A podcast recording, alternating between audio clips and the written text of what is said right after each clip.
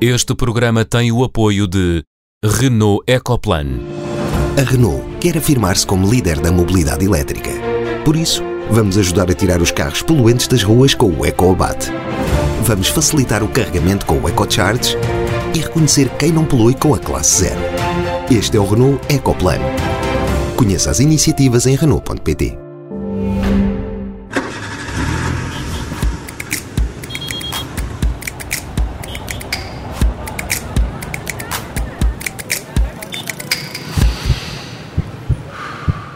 Bem-vindos ao Som Ambiente, programa semanal da Rádio Observador, dedicado às temáticas ambientais, esta semana sobre cidadania ambiental. Participamos nos processos de consulta pública e o Estado é proativo a promover a participação dos cidadãos. Na segunda parte, levantamos asas com o António Cláudio Heitor, engenheiro florestal e especialista em gestão de recursos naturais e guia de observação de aves. Vamos ouvi-lo sobre um complexo ecossistema natural, o estuário do Tejo. Som Ambiente, como é hábito, com o António Paula Soares, a Catarina Grilo e a Sofia Guedes Vaz. Olá, como estão? Olá. Olá, boa tarde. Vamos a isso e, como sempre, começamos pelos sinais. E o sinal vermelho desta semana é atribuído pela Catarina Grilo e está, de alguma forma, relacionado até com o tema desta semana, a proposta do regime jurídico dos depósitos minerais, cuja consulta pública terminou há dias. Catarina, é um sinal vermelho para a proposta ou para o prazo? É um sinal vermelho para ambas as coisas, a proposta e o prazo, mas eu gostava era de destacar uh, a proposta uh, propriamente dita, que tem vários aspectos preocupantes, dos quais eu gostaria de referir dois, que acho que é importante os ouvintes também estarem a par disto, até porque isto tem a ver com a vida de todos nós. O primeiro é que esta, esta proposta não confere uma exclusão automática da, da mineração das áreas protegidas, ou seja, Sempre que possível, não se faz mineração nas áreas protegidas, mas não fica claro em lado nenhum quem é que define este sempre que possível e como é que ele é definido. Depois há um outro aspecto que eu acho que até é ainda mais grave, que é quando alguém quiser fazer prospecção e pesquisa ou explorar estes recursos minerais, se estas pretensões violarem PDMs, programas regionais de ordenamento de território, etc., estes instrumentos poderão ser alterados ou suspensos, ou seja, passamos a ter o ordenamento do nosso território subjugado aos interesses mineiros e não o inverso, e nem sequer é antecipada uma justificação de qualquer ordem ou em que circunstâncias é que isto aconteceria. E daí o meu sinal vermelho bem gritante para esta proposta legislativa do Governo. E o sinal amarelo desta semana foi escolhido pela Sofia Guedes Vaz. O que te inquieta, Sofia? As pessoas que visitam o Jerez, é isso? Exato, o, o sinal hoje vai. Eu queria, para ser verdadeira, queria dar o sinal verde às berlengas que deixam de usar 15 mil litros de gasóleo por ano para produzir a sua energia e terem, e terem painéis solares. Mas o António hum. roubou-me o verde e então fica com o amarelo. Mas o amarelo vai de facto para, para o Parque Nacional de Peneda Gerês, que é a nossa área protegida mais importante, é um parque nacional e que para o ano faz 50 anos e que está cheio de visitantes, o que, o que não é bom, porque como os portugueses agora, eh, estas restrições às viagens está a fazer que nós, está a fazer com que os portugueses façam muito mais esta, aquela ideia do fe, faça férias cá dentro. Uhum. E, e, eu acho que esta descoberta das áreas protegidas e passear na natureza é, é muito importante para, para, o nosso contacto e, e, para o nosso conhecimento, que faz com que depois uh, possamos prote proteger melhor. Uh, mas tem que se ter cuidado quando se vai visitar áreas protegidas, não é a mesma coisa do que ir a uma outra área qualquer. Há aquele ditado sobre Las Vegas, não é? Sobre as loucuras que lá se fazem, que é o que se passa em Las Vegas, fica em Las Vegas. Mas no Jerez tem que ser o oposto, não é? O que se leva para o Jerez tem que se tirar do Jerez. E o que está no Jerez tem, é que, tem que ficar no Jerez. Portanto, não se pode levar para lá uh, lixo e deixar lá ficar, ou produzir lá lixo e, e deixar lá ficar, ou tirar de lá plantas e levar. Portanto, é um sinal amarelo, assim, um bocadinho de para uma cultura de, de mais civismo para quando se vão visitar áreas protegidas. E depois do alerta da Sofia Guedes Vaz, vamos ao sinal verde, que esta semana é da responsabilidade do António Paula Soares. António, para uma reabertura? É, é, para uma reabertura e só fazer aqui um parênteses de, de, pedir desculpa à Sofia de lhe ter roubado o sinal verde, mas, mas é, por uma, é por uma boa razão.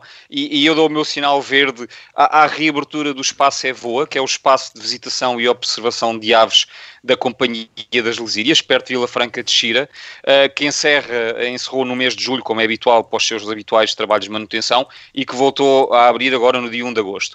Uh, e, e, eu dou-lhe o sinal verde porque o, EVO é um projeto de excelência na forma como consegue transmitir a realidade da conservação da natureza e a promoção da, e da biodiversidade, mas acima de tudo é um projeto de excelência para transmitir às novas gerações mais urbanas uma visão do campo, da natureza e da forma harmoniosa como os habitats agrícolas e naturais daquela zona da Lesíria eh, de Vila Franca se unem em prol da biodiversidade. É, é um projeto que é uma parte integrante da Companhia das Lesírias, eh, que eu gosto sempre de, de, de anunciar, como eh, para mim pessoalmente é um dos melhores exemplos de boa gestão por parte do Estado, confirmando que nem sempre tudo é mau. Eh, porque a Companhia de Luizer é realmente um, um, caso de sucesso onde se enquadra este excelente processo que é o EVOA. Como tal, é uma das melhores ideias para irem de férias durante as férias, por isso aproveitem. Sinal verde. E vamos ao tema desta semana, os processos de consulta pública. António, Catarina e Sofia, isto de participar em processos de consulta de projetos é coisa de coca-bichinhos, de pessoas com tempo a mais ou para ativistas empenhados em mudar a rua e assim o mundo? Começava talvez eh, por ti, Catarina, e com via aberta para o António e a Sofia, claro. Catarina. Sim, isto é, é, são coisas tanto para coca-bichinhos de pessoas com tempo a mais, como para ativistas empenhados em, em, mudar a rua e o mundo, mas também é muito mais do que isso. É também muitas vezes a única oportunidade que uh, as populações de zonas afetadas por um determinado projeto, ou legislação, ou programa têm para dar a conhecer as suas preocupações e para apresentar informação nova que devia ter sido contemplada na na, na, nos documentos que estão em consulta pública e que não, e que não foram. Uh, eu acho que Portugal, apesar de eu ainda manter sérias críticas à forma como as consultas públicas são geridas em Portugal, mesmo assim tem tem dado passos importantes, também forçado pela legislação europeia uh, e, acima de tudo, por uma convenção, que é a Convenção da Aros, que se foca exatamente nesta questão da participação pública nos processos uh, de decisão uh, relacionados com matérias ambientais. Esta convenção tem três aspectos que eu acho que são importantes e que, e que nós devíamos ter em mente também quando participamos nestes processos. Um é que o público deve ter acesso à informação sobre ambiente informação essa que é detida pelas autoridades públicas. O segundo é que a participação do público deve ser promovida, ou seja, não basta não basta anunciar que há uma consulta pública, não basta criar um site, como nós temos atualmente o participa.pt ou Consulta Lex para propostas legislativas, há que promover ativamente o envolvimento das pessoas nessas consultas públicas, há que conversar com as pessoas, há que procurar as pessoas que irão ser diretamente afetadas por aquilo que esteja em consulta pública. E isso passa, e, final, por, isso passa por quê? Isso passa, por exemplo, por uh, pensar que não é apenas com o site que se consegue fazer a consulta pública, há que criar outros canais porque também temos uma população que não está não tem tanta facilidade, na sua totalidade, em aceder aos meios digitais. Portanto, há que pensar noutras formas de participação. Hum. Há que identificar, à partida, quem é que são os grupos, ou as pessoas, ou as comunidades que irão ser afetadas por determinado projeto e ir procurá-las e fazer reuniões com elas e fazer isto num horário que seja mais compatível com a vida que essas pessoas têm, sendo que a vida das pessoas na cidade não é a mesma que a vida das pessoas no campo. E isto deve ser, deve ser adaptado. E, e depois há que apresentar a informação de uma forma que seja simples, mas não simplista, que explique o que é que vão ser, o que é que está previsto acontecer, quais é que se espera que sejam as consequências e saber também o que é que as pessoas pensam sobre isto e o que mais é que elas sabem não é? Porque os, o, o, conhecimento não vem só nos relatórios técnicos nem nos artigos científicos. Estas pessoas geralmente sabem coisas sobre os sítios onde vivem que nós desconhecemos e é importante também uhum. ter isso em conta. Vamos ouvir o António e a Sofia. Eu, eu, eu não podia concordar uh, com ou melhor, eu não, não podia deixar de concordar praticamente com tudo o que a Catarina disse, porque realmente o que eu acho é que a participação pública é, é por demais importante no que diz respeito, nomeadamente a estas questões do, do impacto ambiental e dos estudos de impacto ambiental. Uh, acho é que realmente há aqui uma falta de processos do que vem desde uh, do governo central para, para, a governança local e com as populações e com as pessoas uh, das áreas onde, esta, onde estes estudos de impacto ambiental e onde estes, estes projetos uh, vão ter impacto. Porque o que eu realmente acho é que há aqui uma falha muito grande na participação e na auscultação das populações antes da consulta pública. Portanto, Ou seja, nós quando chegamos... Portanto, também achas, chegamos, também achas como a Catarina que devíamos participar mais? Devia haver maior participação? Eu acho que devia haver maior motivação, até hum. porque temos inúmeros casos e temos inúmeros casos práticos onde, quando se chega à consulta pública, uh, os planos praticamente já estão decididos e aquilo uh, às vezes quase que parece que é um mero formalismo uh, em que, por muito que, que, que, se que haja queixa, que pouco hum. altera. Alteram-se pormenores, às vezes os pormenores têm o seu grau de importância, mas o que é certo é que eu lembro-me perfeitamente do que aconteceu com, com, quando foi a última revisão, por exemplo, do, do regulamento do Parque Natural de, do Val do Guadiana, uhum. ou até mesmo no Parque Natural da Serra da Arrábida, em que as populações que lá vivem, que são as pessoas que lá têm os seus terrenos, que lá têm as suas propriedades, que lá têm as suas atividades uh, agrícolas e florestais e pecuárias, são, com, são colocadas num processo de consulta pública em que praticamente já está tudo decidido e que lhes afeta a vida em alguns casos, então na Serra da Arrábida isso é, é um, um exemplo bastante é evidente que coloca a vida das pessoas, a vida privada e a vida pessoal uh, e, as, e, os seus pertences com umas restrições enormes.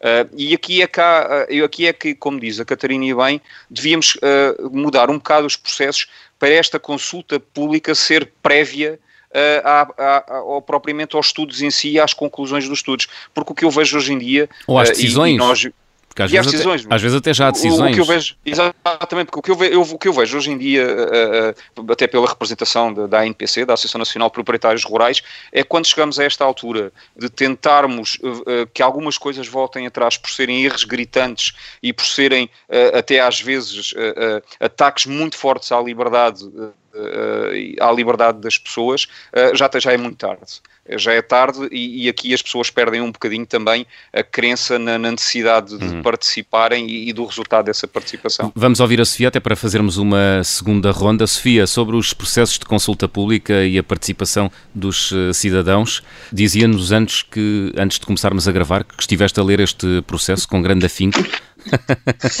não, pois não, é porque uh, mais do que. Não, não vais dizer que concordas com a Catarina e com o António. Não, não concordo. Acho que, acho que ninguém devia participar. Não, mas mais do que participação pública, aquilo que me interessa de facto é o envolvimento hum. dos cidadãos. Um, e, é, e, e, de facto a, a, retórica é muita, não é? E já está há, há muito tempo aqui, na, bem, é o berço da democracia, é esta ideia do envolvimento dos cidadãos na, na, na, política. Uhum. Mas eu acho que nós ainda estamos todos numa fase muito embrionária. E de facto, a, a primeira, a, em Portugal apareceu esta coisa dos estudos de impacto ambiental e no fim, do, quando o estudo já estava feito, fazer-se uma consulta pública. E, e, esse continua a ser o nosso paradigma, é uh, os processos de consulta pública, que não tenho nada contra é muito bom, mas como dizia o António, é, é preciso muito mais, uh, muito mais do que isso. E é preciso envolver os cidadãos, não só nessa fase muito tardia dos projetos, mas no próprio planeamento, uh, no, no, próprio planeamento da, da, das políticas, das políticas e, e, de, outras, e de outras coisas quaisquer. Uhum. Uh, e, portanto, há, há, há um, uma certa arrogância, não é, da política, dos cientistas, dos técnicos, que acham que é assim um bocadinho uma perda de tempo, aliás, com com, não sei se, se, se, o Costa, o Rio e o Cavaco se inspiram nesta coisa, não é? Deixem-me trabalhar e não querem ouvir, eh, bem, os deputados que também, que nos representam a nós, não é? Hum. Uh, e, e, no fundo acaba por ser isto, não é? Esta ideia de que os cidadãos não têm, não, não, não sabem nada uhum. ou não, não se, havia aquela ideia de quanto é que os cidadãos sabem e, portanto, quanto é que eles podem discutir determinados assuntos, uhum. o que é ridículo. Ah, uh, ah, não interessa quanto. Não interessa quanto é que os cidadãos. Eh, havia aquela ideia do perguntar às pessoas se o, o tomate tinha genes. E isso numa audiência com 100 pessoas, 50 dizem que tomate não tem genes. E depois a pergunta é: será que se pode discutir organismos geneticamente modificados com pessoas que, sabe, não sabem que o tomate tem genes? Uh, e isto é uma pergunta interessante, mas uh, a minha resposta é: claro que se pode, basta dizer-lhes que sim, que tem, e depois partir daí. Não, nós não queremos discutir ciência, não é? Nós queremos discutir outras coisas. E aquilo nossos... que nós queremos dos cidadãos não é ciência, são os seus valores, são as suas expectativas, são as suas vidas. Portanto, é outra coisa, porque para a ciência estão lá os cientistas, ou ci... para a política estão lá os políticos. E os cidadãos, e os cidadãos que, nos... E os, cidadãos que nos, e os cidadãos que nos estão a ouvir nesta altura perguntam: mas será que o António, a Catarina e a Sofia já apresentaram uh, propostas, notas, reparos, sugestões uh, em processos de, de, de, consulta pública? Já o fizeram? Já, já, já, eu, já o fizemos. E qual foi, a, e qual foi o, o Foram reclamações eu, atendidas ou não? Não é eu, eu, eu, eu tive envolvida agora, eu tive envolvida agora em dois processos muito giros de envolvimento de cidadãos. Um foi um processo para a, Comissão Europeia, que estão a fazer processos de envolvimento de cidadãos uh, no, no, no, programa de, de, investigação do Horizonte Europa e das missões. E fizemos uma sessão com 50 cidadãos, que não eram sobre solos e alimentação, e eram cidadãos escolhidos ao calhas, de Portugal inteiro, era, foi virtual, uhum. e durante um dia inteiro tivemos a discutir as suas propostas para os solos, e, uh, solos saudáveis e alimentação. E foi muito giro, porque de facto, como eles não sabem nada de solos, as coisas que eles, uh, aquilo que eles deram ao processo foram coisas completamente diferentes. E outro foi aqui em, em, em Oeiras, também fizemos aqui, fez-se aqui uma, um, um, processo de consulta aos cidadãos de Oeiras, como é que a ciência devia ser tratada em Oeiras. E, e, eram também cidadãos que não sabiam nada de ciência, e foi, foram processos muito engraçados, de dias inteiros, de discussão, e as pessoas envolvem-se, querem aprender, uh, são também depois, uh, imagino eu, chegam a casa e falam com os pais e com os filhos e com os irmãos e com os amigos, e portanto há aqui também um efeito uhum. multiplicador imenso destes processos, e eu acho que é, para a frente é só cada vez mais destes processos. Muito bem. Porque só assim é que temos depois uma... António e já, Catarina, 30, 30 segundos, eu, eu, 30 segundos a cada um, mas 30 segundos a cada um. Eu já participei em vários processos de consulta pública uh, uh, feitos em Bruxelas pela Comissão Europeia e acho que aqui há, claro, uma diferença muito importante daquilo que é o processo de consulta pública em Portugal. Uh, em Bruxelas, na regra geral, nós recebemos os documentos propriamente ditos e nos próprios documentos temos umas caixas e temos sempre uns lugares para comentários em que vai-se correndo o texto e vai-se pondo os comentários e aquilo é enviado e nós sabemos que as coisas são vistas de, com, com, com pés e cabeça. Aqui em Portugal temos um bocado a questão do género, temos um e-mail para onde fazemos, cada um de nós mandamos aquilo que achamos que não está correto hum. e, e, não há aqui uma cadência e não há um processo. Eu acho que Portugal podia aprender um bocado nessa parte e podia também aprender muito em termos mais comunicação e, e, e mais informação do que é que vem a seguir ao, ao processo Muito de consulta bem. pública, porque Catar... às vezes falta-nos um Sim. bocado. Catarina, te, os teus contributos uh, nos processos de consulta pública. Olha, eu já participei em vários, eu acho que o primeiro foi quando foi da co-incineração, já há 20 anos, Ui. eu sou de Setúbal, portanto já ando há muitos anos nisto, não é? E esse foi um processo altamente mediatizado e, e polémico. Depois tive a oportunidade de participar num, há, há uns 10 anos, quando também da Comissão Europeia, que era para preparar a, a, próxima política comum das pescas. E a Comissão Europeia fez uma coisa interessantíssima, pelo menos comparando aqui com o cenário em Portugal, que foi uh, lançou um livro verde em que tinha mais perguntas do que respostas e dizia: Nós identificámos estas áreas como sendo importantes para as questões das pescas da, da União Europeia e temos estas séries de perguntas e gostávamos de saber a vossa opinião. Uhum. Portanto, e eu, na altura, voluntária numa ONG, juntamente com outras ONGs portuguesas, participámos e fizemos até uma coisa colaborativa para participar nessa consulta pública. A última que participei foi exatamente o meu sinal vermelho, não é? Participei por razões profissionais na, na do, do, do, dos depósitos minerais. Uhum. Quer dizer, e, e, foram 15 dias de consulta pública para um documento com 111 páginas. Ui. Em que não, não é apresentada nenhuma estrutura através da qual nós podemos responder à consulta pública. Portanto, nós podemos dizer aquilo que quisermos.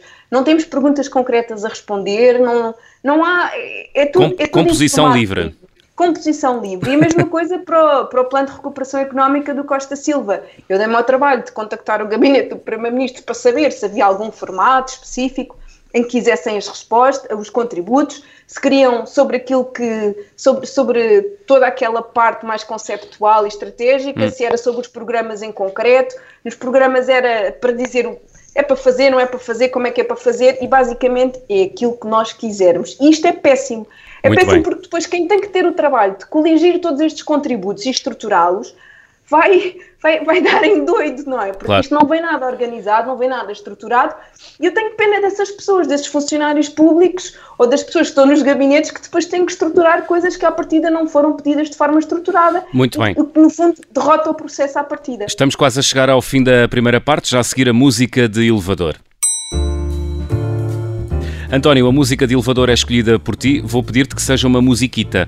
É para uma é uma mudança de tutela. Os animais de companhia passam para a alçada ou passam da alçada da agricultura para o ambiente. Porque é que isto para ti é música de elevador?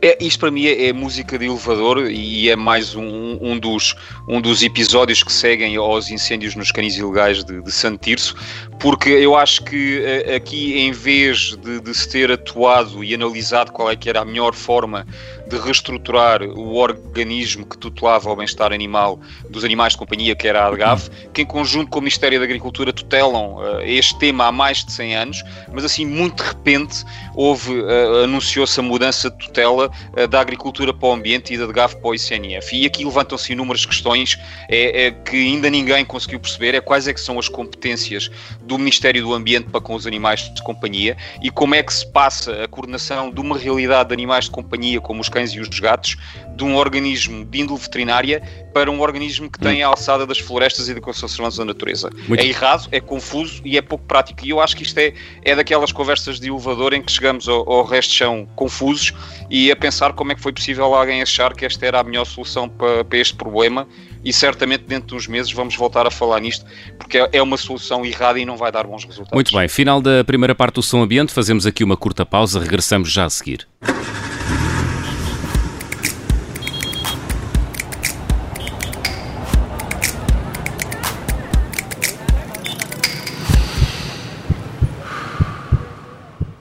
Segunda parte de Som Ambiente, recebemos António Cláudio Heitor, engenheiro florestal, especialista em gestão de recursos naturais e guia de observação de aves.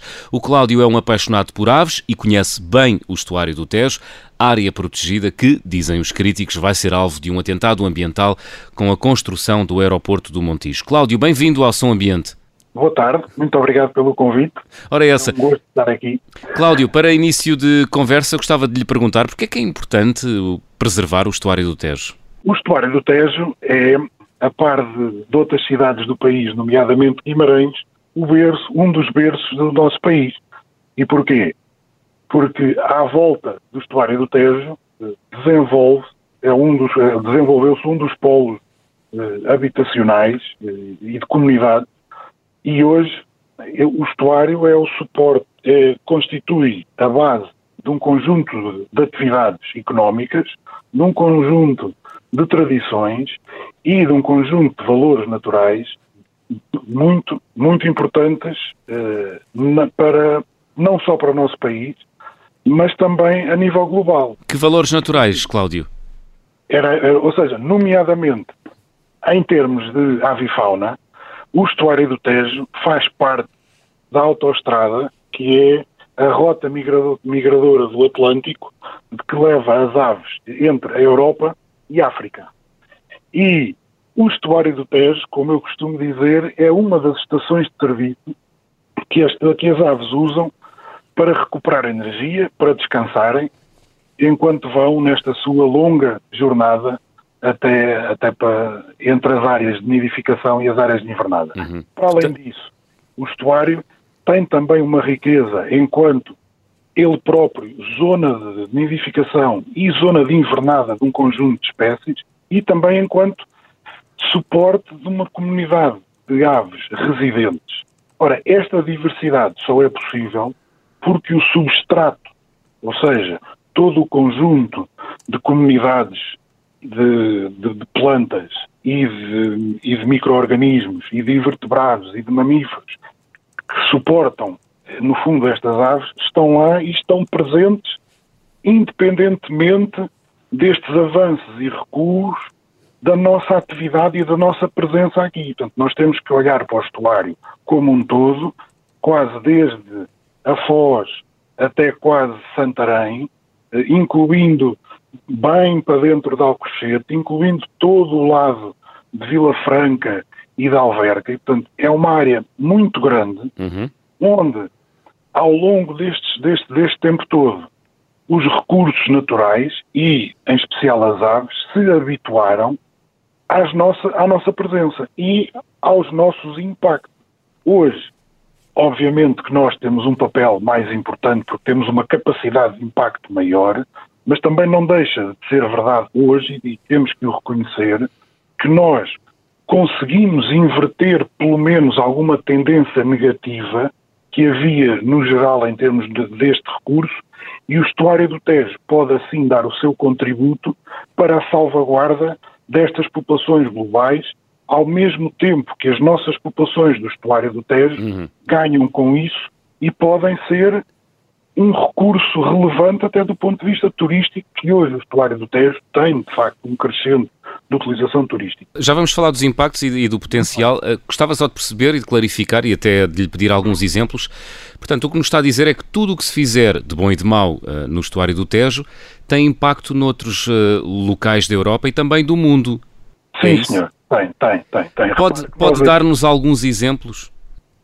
Por exemplo, nós temos a, uma das populações, uma das espécies mais emblemáticas é o maçarico de bico direito, que é a ave hoje da Holanda, é? e que os holandeses há pouco tempo eh, se queixaram exatamente pelo impacto que, que iam ter aqui, mas é uma ave que usa o estuário do Tejo para passar uma parte do inverno ou então para ganhar uh, energia para continuar a viagem ou para regressar ao, ao centro-norte da Europa. E repare, estamos a falar, por exemplo, na Lesíria do Tejo, uhum. que, é um, que é um canto, um canto especial, que, que é uma zona agrícola por excelência, onde esta espécie, por exemplo, uma parte significativa deste grande bando que chegam, chegam a ser chegam a ser dezenas de milhares de aves, estamos a falar de bandos de 30, 40, 50, 60 mil maçaricos de bico direito, que usam neste caso os arrozais, e usam o estuário, mas, ou seja, quando a maré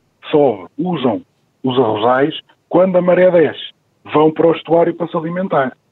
Podemos referir, por exemplo, o, o caso dos flamingos, que também têm vindo a aumentar, que não nidificam em Portugal, mas que usam as oh, diversas... Cláudio, e, e, oh, Cláudio, desculpa interromper, e se o aeroporto fosse construído, os maçaricos iam desaparecer?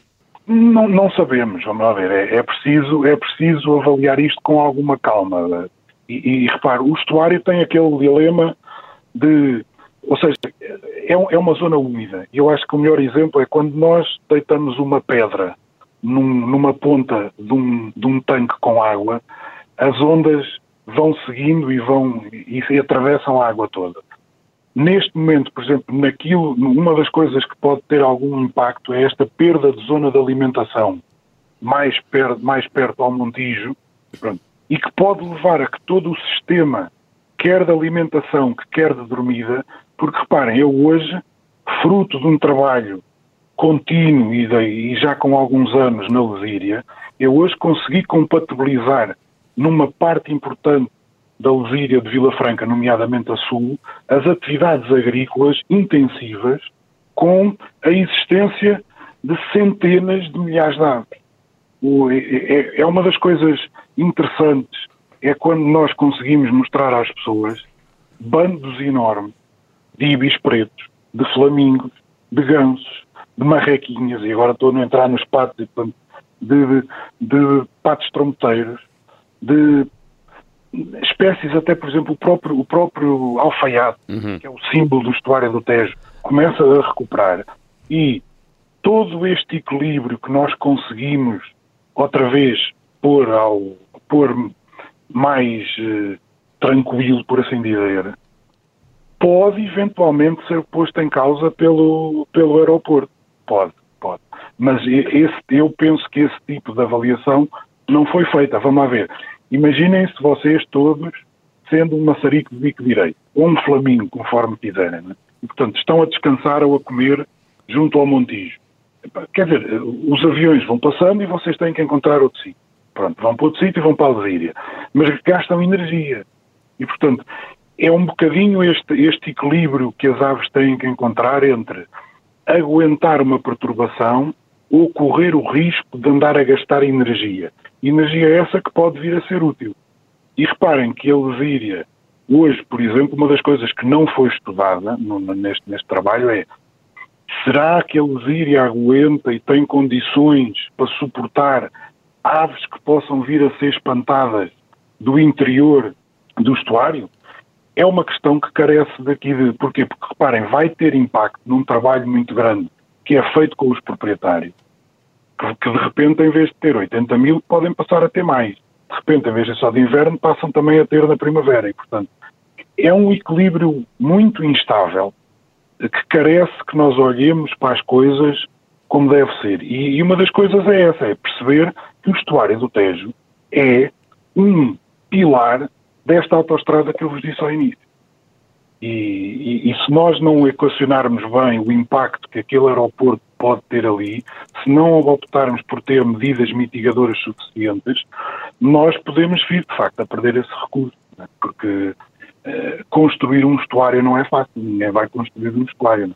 Eu penso que. Uh, Cláudio, voltando, voltando um bocado à, à situação atual. Deixa-me só, deixa só pegar muito rapidamente aqui nesta questão do Cláudio, que é. Falamos aqui do impacto que o aeroporto pode ter, pode ter nas aves e que impacto é que as aves podem ter na, na, na atividade do aeroporto? Uh, eu, eu, penso que essa é, é, é óbvia, não é? Portanto, vamos lá ver. Por muito, eu acho que nós às vezes temos que ser um bocadinho frios. Uh, e, e reparem, como eu vos disse, o estuário vive ao ritmo da maré. As aves alimentam-se nas zonas de maré baixa e fogem, quando assim que a maré sobe, deslocam-se para as zonas secas. Pronto, sejam eles a lesíria, sejam zonas junto à Expo, como agora é possível ver, sejam aquelas zonas ali, as salinas do Samuco, debaixo da, da, da ponte, da ponte... Vasta Gama. Vasta Gama. O problema é que estamos, para, como eu tenho maré a subir e a descer duas vezes por dia, né? portanto eu tenho este bloco de aves a voar constantemente.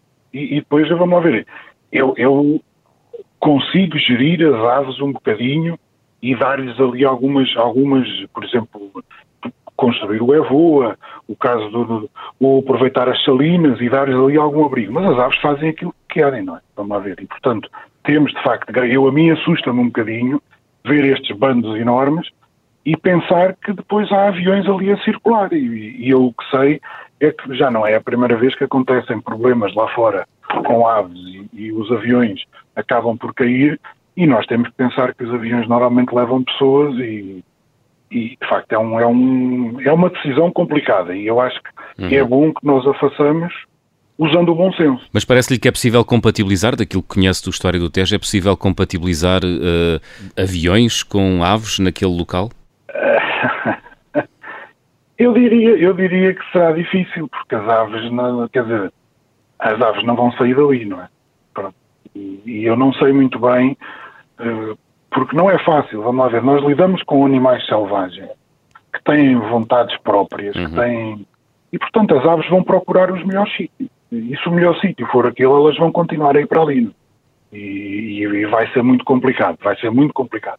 A experiência, eu acho que alguma da experiência que nós temos na área agrícola, mesmo com espantamento, reparem, nós hoje na Lesíria, na área agrícola, é feito espantamento de aves. Um, e isso carece, não, isso não, não, não, estamos a falar de matemática. Gerir populações de ser vivos não é fazer uma conta de um mais um igual a dois, não. Uhum. Um mais um pode ser igual a dez. E é isto que às vezes. Agarrando, agarrando, nessa parte em que estamos aqui a falar de, de, da agricultura da, da Lesíria, uhum. eu, eu, eu, gostei de apanhar aqui esta tua informação que nos dizes que, que há um aumento de, das populações do, do, de uma série de espécies de, da avifauna do estuário do Tejo e, e nós sabemos, uh, e tu sabes melhor do que qualquer um de nós, que a zona da Lesíria é uma zona de uma agricultura uh, muito intensa, de grande dimensão e, e, a grande parte dela francamente profissionalizada. E, e, estamos aqui, já tivemos aqui a, a informação da tua parte que há realmente aqui uma harmonização da, da, da, agricultura com a conservação da natureza uhum. e a uhum. promoção da biodiversidade. E, e, e, sabemos muito e ouvimos muitas vezes que há aqui às vezes um estigma uh, desta agricultura de grande dimensão e desta agricultura com alguma intensidade que fica-nos a ideia que toda a gente, ou grande parte da, da sociedade, acha que, que é contrária. Uh, mas neste caso não é, isto é, uma, é um dos bons exemplos em, em, que não é, certo? Sim, sim, sim, vamos lá ver. Eu acho que há, há, dois, há duas, duas grandes coisas que nós temos que perceber. Um, não há atividade sem impacto. Segundo, a nossa grande vantagem é que nós dispomos de uma cabeça e de, um, e de uma capacidade enorme de ultrapassar esses desafios. E, de facto, um dos exemplos, eu acho excelentes ali na Lesíria, foi esse, foi a capacidade que nós tivemos de manter uma atividade económica. Reparem, nós estamos numa das principais zonas agrícolas do país. São Cláudio, só, só, Cláudio, só para contexto dos nossos ouvintes, eh, estamos a falar dos arrozais. Exatamente, arrozais e não só, uhum. arrozais e algumas pastagens, e pastagens, se bem que aqui neste caso são extensivas. Que apesar de serem, que apesar de, de, de serem agricultura uh, intensiva, uh, têm mostrado alguns benefícios para a promoção da, da biodiversidade ou não? Em todo o lado, vamos ver, os arrozais estão presentes no estuário e, e, vamos ver, o arrozal pela sua, pelo seu sistema de produção, por norma, aquilo só dá para fazer arroz.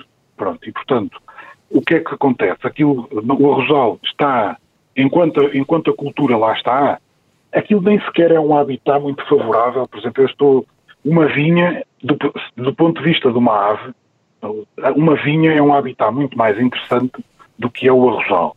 Pronto. Mas o arrozal é o que é. O, a, a, a grande questão aqui é que quando o arroz sai, o, o, o arrozal é um paraíso, quer dizer, porque aquilo tem lama, pronto, e reparem, a comida destes animais está na lama, é? aquilo tem sossego, porque não há atividades agrícolas, e, e, torna aquele espaço um espaço tranquilo, e, e, reparem, quando nós temos a possibilidade de estar a 20, 30 metros, de, de 80 mil, de 7 a 8 mil flamingos, é sinal que aquilo é um espaço tranquilo e que os bichos se sentem bem. Uhum. Porque se não se sentissem bem, iam-se embora. Isso é, isso é assim, isso é assim que funciona. Por exemplo, cada um, cada, cada ave, cada espécie tem o seu feitio. Os gansos, por exemplo, 50 metros não nos dão, mas 300 ainda aceitam. Mas estão a perceber, portanto, aquilo cria, pelo facto da, da sua dimensão, pelo facto dos canteiros, a distância entre os caminhos portanto, são, é, são muito largos, aquilo possibilita que aves mais, mais envergonhadas ou aves menos envergonhadas encontrem ali o sítio ideal para passarem o tempo que lhes apetecer. Pronto, algumas dessas espécies nem sequer vão já ao estuário comer e podem até ficar por ali uh, durante a maré baixa e, portanto, mas outras mantêm. Agora, esta combinação perfeita entre a agricultura, e neste caso o arroz, e os estuários, uhum acontece um bocadinho em todo o mundo, pronto, e em todo o mundo teve altos e baixos. Neste momento, eu, aquilo que posso dizer é que de facto a Lesíria está em alta, não é? Porque basta, quer dizer, é, é simples, é ir lá. Eu acho que aqui nada melhor, não é preciso grandes estudos científicos, é ir lá e ver. É empírico. Pronto. Cláudio, estamos quase no final uh, do nosso programa. A Catarina Gril tem mais uma pergunta. Catarina, é, é um recuo ainda sobre o aeroporto? Sim, sim, exatamente. Queria só saber se o Cláudio nos podia dar alguns exemplos de como é que as aves migratórias se comportam face a ameaças, por exemplo, como o aeroporto. A tendência será, há bocado falou, não é, de procurar em outras zonas de alimentação, mas também em função do dispêndio energético, não é, que estas tenham, uh, ficam no mesmo sítio, isto depende de espécie para espécie, o que é que, o que, é que nós pois, podemos esperar que aconteça? Eu acho que vai ser muito Do, variável. Dois é minutos, Cláudio. Muito bem, eu acho que vai ser, vai ser muito variável. Mas eu diria, pela minha experiência, que no caso das aves migradoras, a perturbação é um fator muito importante para estas espécies. Ou seja, estas espécies, reparem, voam centenas, milhares de quilómetros, vêm desidratadas, vêm com fome, perdem 10, 15% da sua massa corporal e, portanto, precisam de descanso e de tranquilidade. E eu assusta-me isso porque, de facto, descanso e tranquilidade não é coisa que se que haja ao pé de um aeroporto. Portanto, eu acho que eu não sou contra o aeroporto. Vamos lá ver, eu não sou, eu não, eu sou contra a gente tomar uma decisão sem que haja uma avaliação estratégica para um, para um estuário que é estratégico. E, portanto, eu preciso de estudar, preciso de saber quais é que são os impactos, quanto é que custa mitigá-los preciso ter três ou quatro opções, opções a escolher. E, portanto, enquanto isso não for feito, enquanto andarmos a fazer estudos depois, antes, nós fazemos os estudos, mas parece que a decisão já está tomada. E, e reparem que no caso do aeroporto aqui, isto aconteceu também já nos anos anteriores, não é?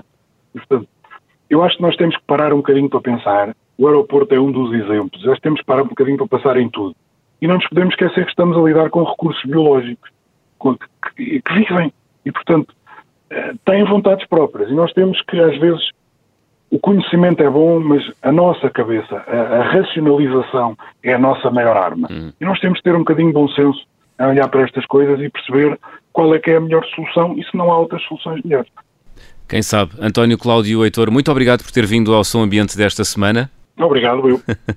Catarina Sofia António, regressamos na próxima terça-feira. Bons mergulhos. Até terça. Obrigado. Obrigada. Obrigada, Cláudio. Obrigada. Obrigado, Cláudio. Um abraço.